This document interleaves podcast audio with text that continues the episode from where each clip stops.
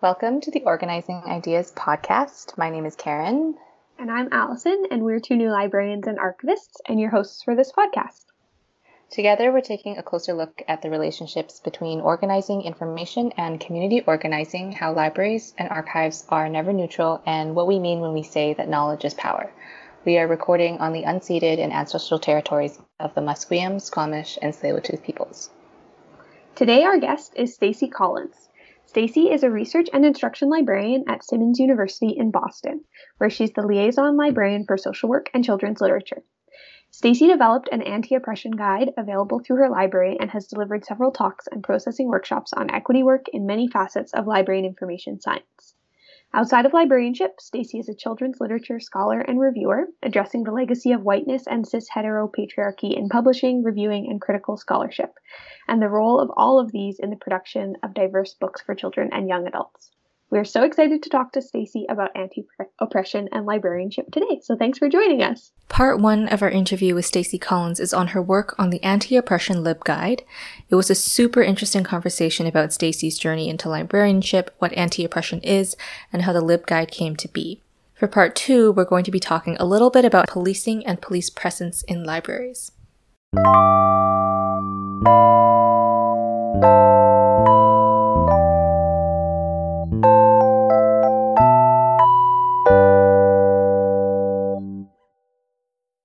This sort of actually came up in your last answer when you're talking about um, like representing different people's relationships with the police and kids of color, their relationships with the police. Um, something we wanted to ask you about, uh, part of how we heard about you in the first place, was this interview that you did with NPR in June about how libraries are supporting the Black Lives Matter movement. And in the interview, you you spoke a lot about libraries' relationships to police. So, for folks who haven't heard that interview, could you summarize some of the reasons why police shouldn't be in libraries? Reasons why police shouldn't be in libraries. I mean, we shouldn't be we shouldn't be policing the folks that enter our doors. Period. Um, whether it's with actual armed officers or not. But yes, yeah, so in its simplest way, police police as a as a force do not are do not represent safety, and in fact, often represent a threat to marginalized folks, particularly in public libraries. Marginalized folks that may make significant use of the library as one of the few spaces where they have access to tools and services, um, and sometimes just space where they can exist without being expected to buy something.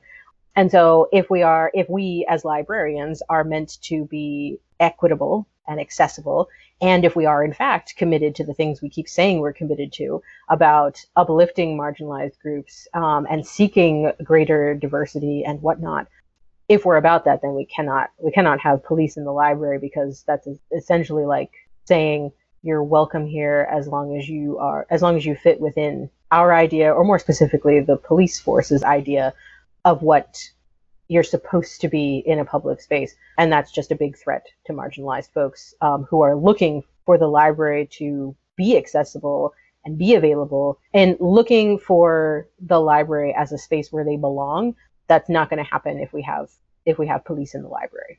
Yeah, thanks. Um, you make it sound so simple. If only every library administration.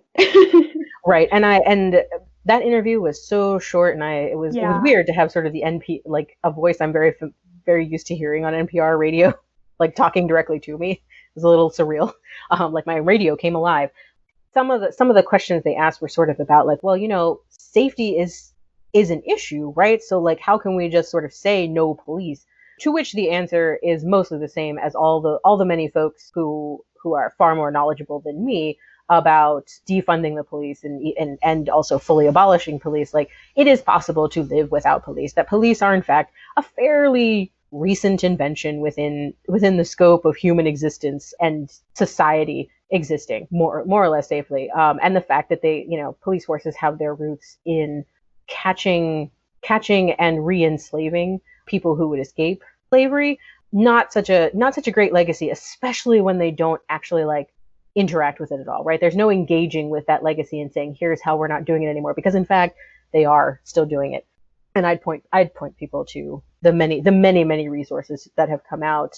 If you're a if you're a visual person uh, the documentary 13th was fantastic um, and how police sort of function as an armed arm, an armed arm of a criminal justice system that is, again, a system set up to um, disproportionately harm, particularly Black and Brown communities, but also any disenfranchised, oppressed groups. And so, no, we can't, we cannot say we are involving police for the safety of our community or the safety of our staff because that er, that completely erases the idea that marginalized oppressed people are on our staff are parts of our community for whom police are in no way safe. Yeah, for sure.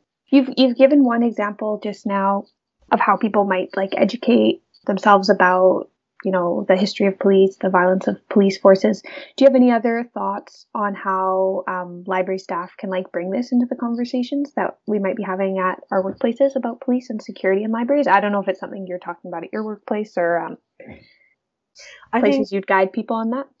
Yeah, and uh, I won't I won't say that every every solution and maybe even solution is the wrong is the wrong word, but the wrong way to frame how we address any kind of safety issue. Because if we're talking about a, a, lot of a lot of libraries will talk about, well, you know, we have drunk people that come in the library, we have violent people that come in the library. Right now, we're seeing a lot of not great folks, not great members of society who are refusing, not only refusing to wear masks, but also getting belligerent and violent when asked to do so or asked to leave.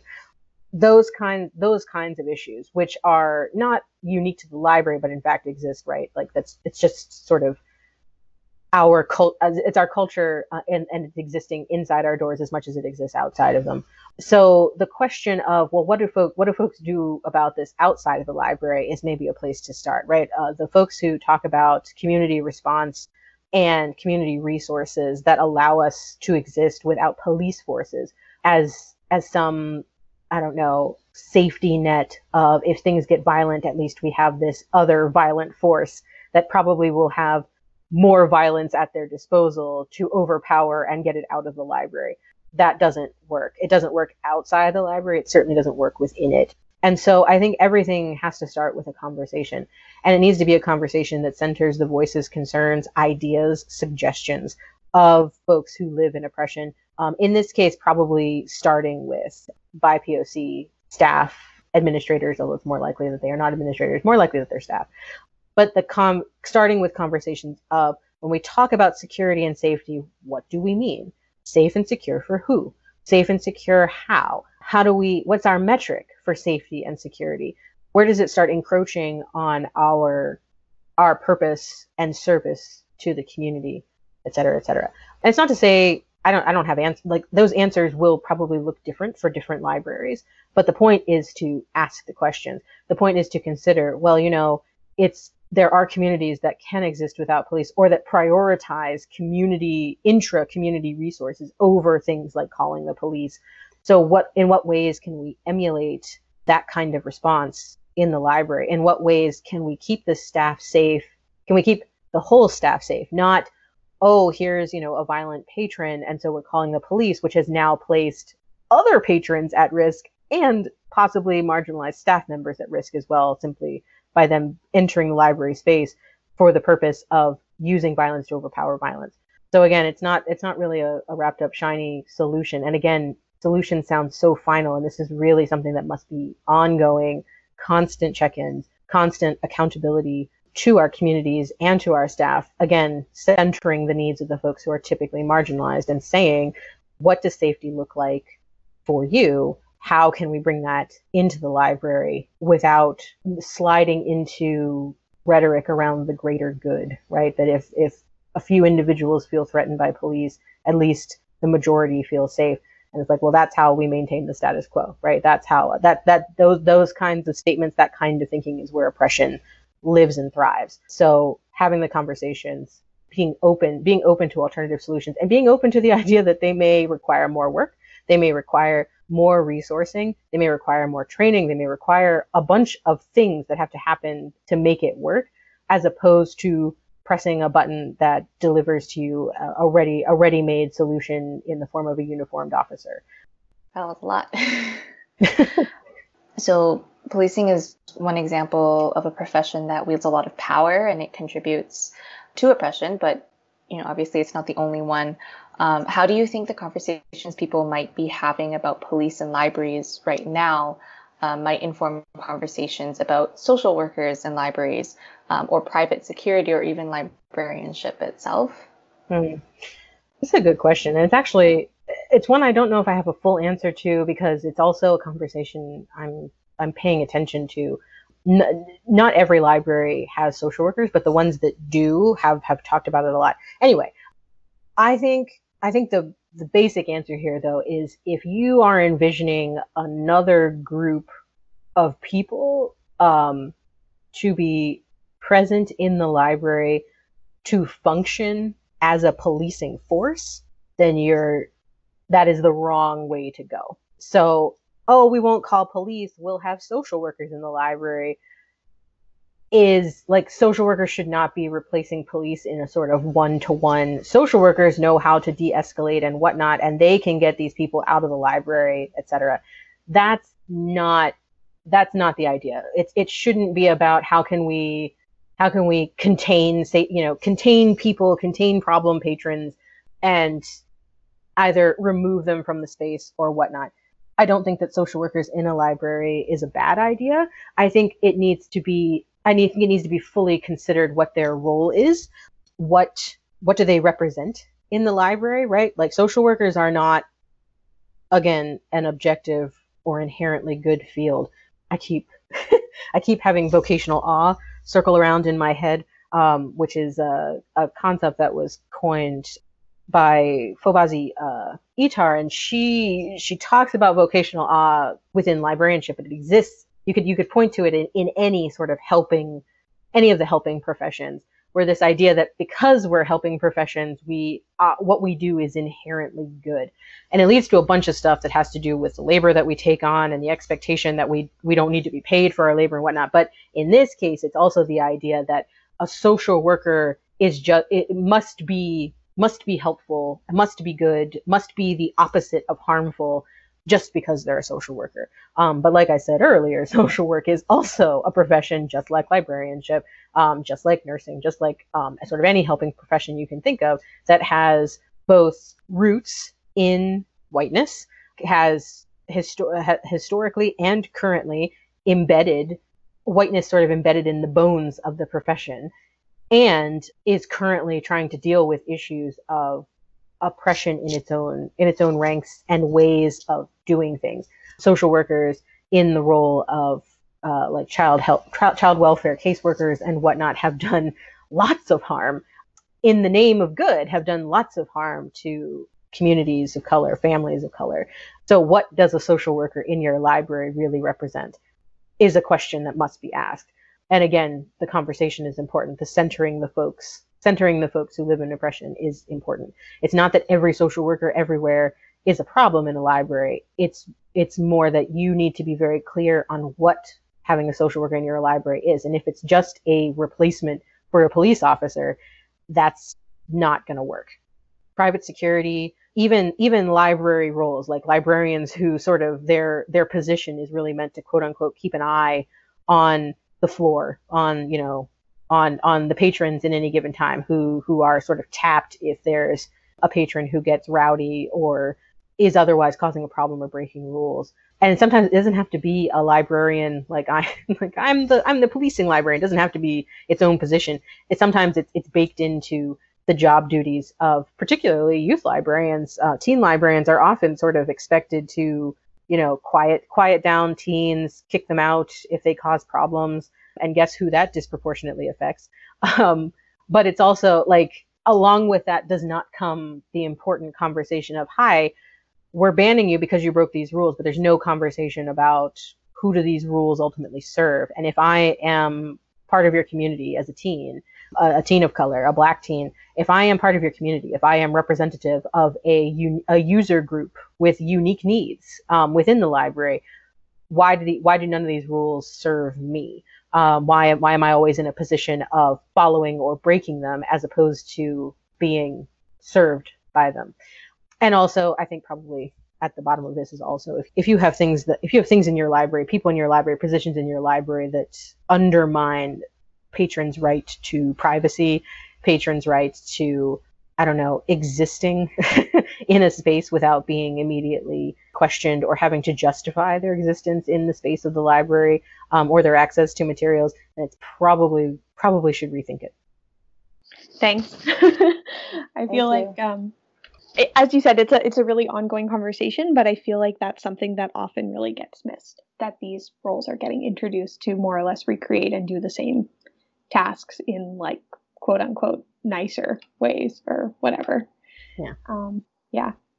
The nice librarian. yeah, exactly.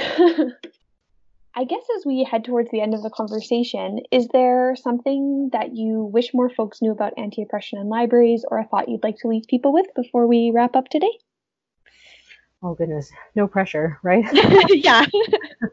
um, I think if it was a question of what I wish folks knew more, especially in moments like this where, you know, black people are are dying on the news, uh, protesters who demand justice for their snuffed out lives are being harmed by police forces and uh, and others, you know, as they as they protest and demand justice. It we see we see in these moments also a lot of renewed energy around let's let's publish more books that center black people let's publish more black authors let's let's have more you know black journalists and op-eds and think pieces let's talk about um, ways to hire more black librarians and you know launch more residency programs and whatnot and good lord knows every everybody who could even even wishes to call themselves an organization put out a statement. Everybody had a statement. Everybody, everybody was super, super anxious to to say, we know that Black Lives Matter. We we agree with it. We support it. We we believe it, and we we are committed to committed to believing it actually is what a lot of the statements come down to we, we're committed to believing that black lives matter we condemn this violence that we're seeing on the news every night we are we have learned to say systemic racism. We have we are backing off of saying implicit bias. You know, we are we are part of the solution. We are not part of the problem. Kinds of statements. And what I wish more folks knew as we get those sort of renewed sort of explosions of um, look at the good librarianship can do is one, this work is not new, right? This work is not new most of the concepts you're talking about, the commitments you're making, um, you owe to so many librarians of color from decades and decades ago doing this work. So please, like, spend some time learning about that legacy before doing things like putting out a statement, before doing things like saying, let's have a new residency program, etc., or before doing things like saying, here's the best solution because it makes sense to me. So there's that piece of it. There's also the piece of it that is about librarianship wanting to be part of the solution without thinking about how we are part of the problem. And Rachel Cargle actually, in, in addressing social workers, uh, she, she gave a talk about whiteness in social work and everything. You could have just slotted in librarian instead of social worker. But she said, you know, ask yourself the question how does my work, my career, my any anything think think about what you do within librarianship think about the field of librarianship how does it rely on the continued oppression of rachel was specifically talking about people of color so how does it rely um, how does it rely on the continued oppression of black and brown people basically saying if tomorrow black and brown people were liberated their oppression racism has been eradicated our society has righted itself in this particular way. Do you still have a job? Does your job still look the same? And more to the point, is your job now contributing to that future or capitalizing on our continued um, the continued the continued oppression instead? And so that's not so much that's a really depressing wish, but it's it's real. Like I want I want people to think I want think people to think very much about complicitness um, and that learning is important, but learning does not make you not part of the problem because that's not how the problem works. Thank you. Yeah, that's definitely very important. And thank you for leaving those thoughts for us. Um, and Stacy, thank you again so much for your time and for joining us today. Um, if folks want to reach you online, where can they find you? Well, my inbox is a full on like hazard zone right now. So uh, Twitter is probably the best way. Um, I, my my Twitter handle is dark dark literata. I do a lot of retweeting of people um, and occasionally say things myself as well. It's all. I also have the anti-oppression guide is a pinned tweet. So if folks are looking for it, that is also one way to find it. Great. Thank you.